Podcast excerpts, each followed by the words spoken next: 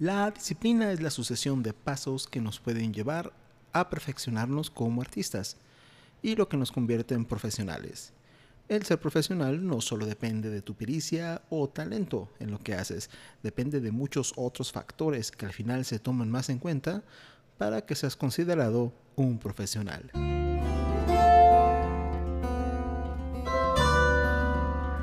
Bienvenidos al podcast del artista.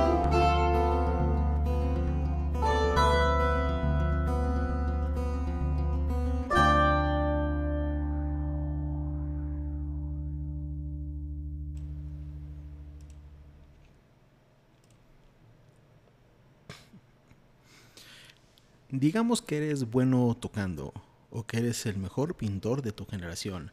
Tal vez eres un bailarín excelente o el mejor cantante de tu ciudad. Te han dicho o ya sabes que tienes el talento suficiente para sobresalir de entre muchos artistas que pues actualmente hay. Pero el problema es que a veces eso no es suficiente para poder tener un lugar, ya que el talento es algo que muchos pueden obtener. El artista debe ir más allá que solamente tener el talento.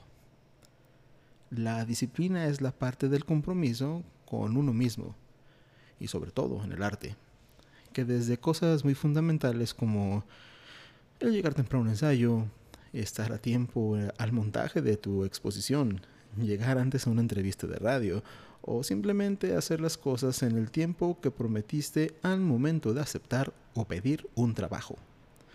La disciplina también es parte de nuestro estudio, que debe ser diario y constante para poder superarnos a nosotros mismos en nuestro conocimiento del tema en el que decimos ser profesionales, de la práctica, en querer conseguir cada vez más de nosotros. La disciplina también debe ser eh, hacia lo que queremos conseguir. No puedes ser profesional si no le dedicas un tiempo parcial a comercializar tu trabajo. Debes de tener la disciplina de invertir tiempo y esfuerzo en conseguir dónde exponer lo que haces como artista.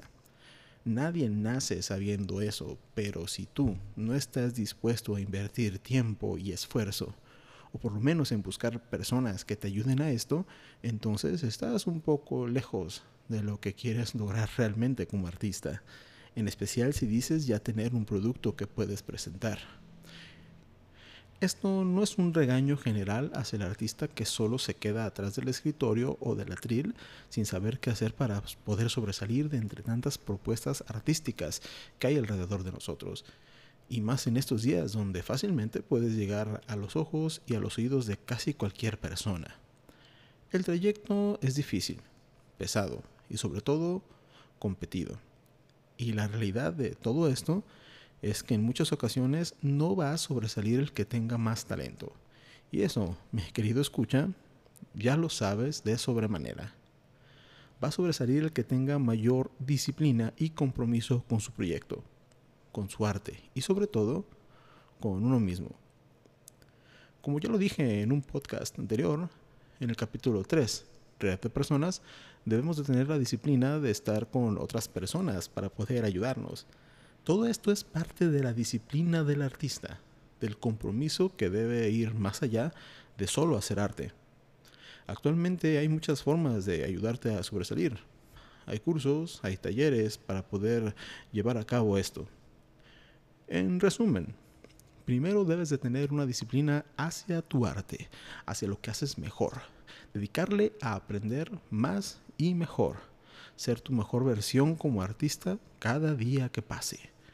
En segundo, la disciplina hacia la proyección y exposición de lo que haces. Dejar de estar haciendo las cosas en las sombras y dar el siguiente paso. ¿No sabes hacerlo? Consigue quien te ayude. Recuerda que al final, nos guste o no, eres un producto que se puede comercializar esto no significa que debas renunciar a la parte artística, significa que harás lo posible por llegar a más personas para que conozcan lo que haces. En tercero, ser puntual en lo que haces. Comprométete de verdad, no solo en las horas de estudio, sino también en lo que haces afuera con tu arte.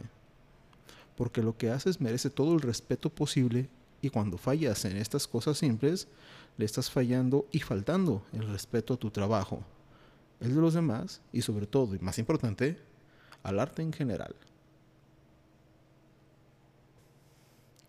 Y pues bueno, muchas gracias por escucharme en este capítulo.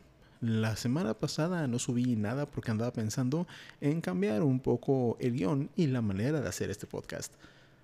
Pasó lo mismo con el blog del músico, pero ya tendremos a tiempo y en forma los siguientes capítulos. No duden en comunicarse conmigo si quieren que hable de algún tema en particular. Los lunes sigue el blog y los sábados aquí en el podcast del artista. Sin más, sigan haciendo arte y nos escuchamos la próxima semana. Puedes escribirme en contacto del músico. Puedes seguirme en Instagram y Twitter como arroba guitarra-miguel. También puedes visitar mi fanpage en Facebook, calderón.acústico.